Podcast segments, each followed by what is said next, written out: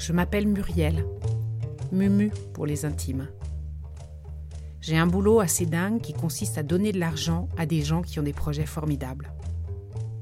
Le jour, je suis une pure bobo du 19e arrondissement de Paris.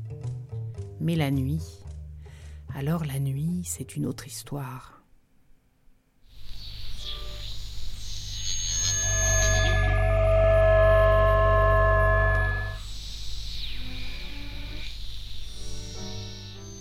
La nuit, je deviens murmure. Murmure du son, bien sûr. Parce qu'en fait, derrière mes allures de femme d'âge mûr, de ménagère de plus de 50 ans, je dois vous faire une confidence. Je suis malade. Je suis accro. Je suis dépendante, audio-dépendante. Dépendante au son. Sonomaniaque, si vous voulez. Dans mon lit, mon mari, mon MP3 et moi, on cohabite avec mes écouteurs que je passe mon temps à perdre.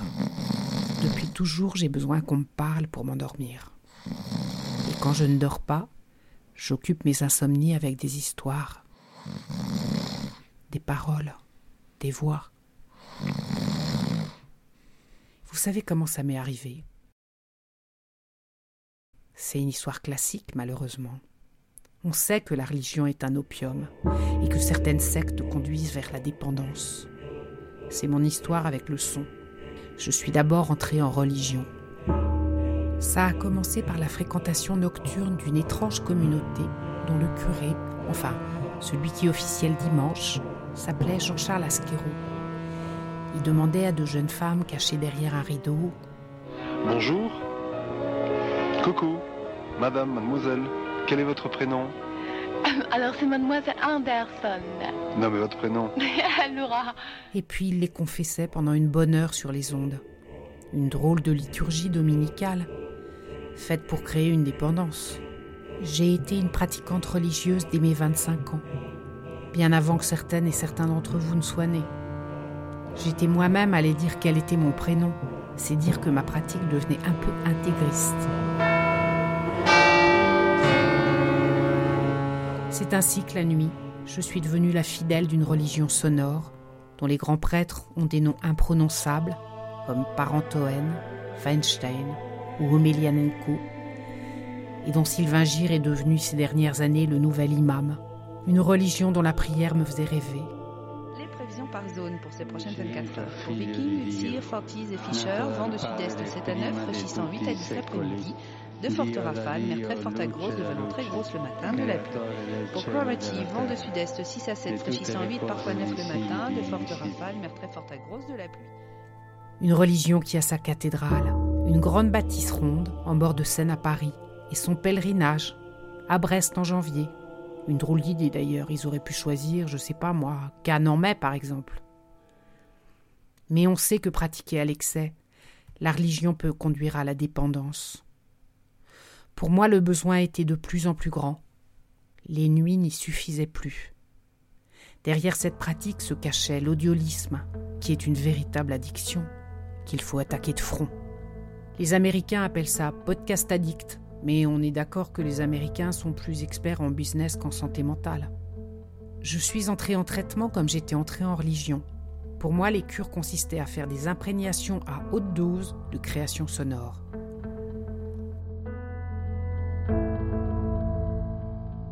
J'ai passé deux fois deux jours entiers en cure de choc à écouter du son dans le noir dans un auditorium de la Bibliothèque nationale de France.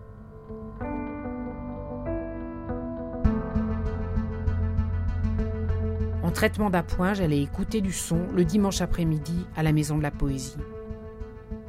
La première année, ça allait mieux.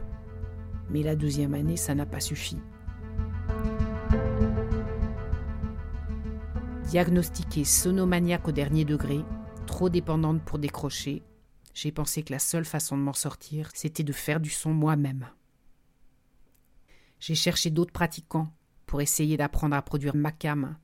Je me suis enfermé quatre jours dans un studio pour apprendre à maîtriser les dynamiques et les statiques, à savoir enfiler sa bonnette, à descendre à toute blinde sur les pistes de Reaper, à jouer avec la réverbération.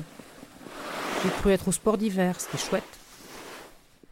J'allais un peu mieux, j'y ai cru, mais je n'arrivais pas à me lancer, à produire, je continuais à consommer au lieu de créer.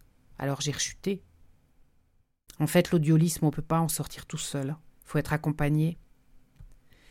Il fallait que je trouve une bande, une bande passante bien sûr, une bande de sonomaniaques comme moi.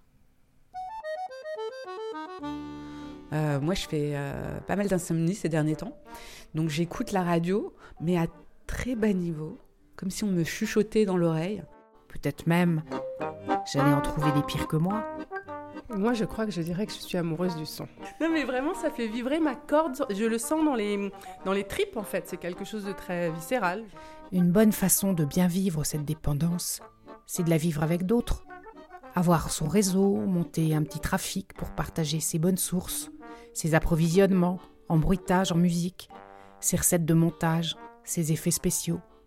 Il y en a même qui ont des recettes pour fabriquer du son avec leur propre petit labo portatif et intégré, c'est pratique. Je dors souvent avec des boules caisses. Plein de gens détestent ça parce que euh, ça les oppresse. Ils entendent les sons de leur corps. Moi, c'est quelque chose que j'adore, justement. C'est une sensation que j'adore. Et entendre mon cœur qui bat, parfois entendre le flux sanguin comme ça, moi, ça m'apaise. J'ai pas fini d'apprendre, de partager, et j'arriverai à créer mes sons. C'est pour ça que je suis là avec vous.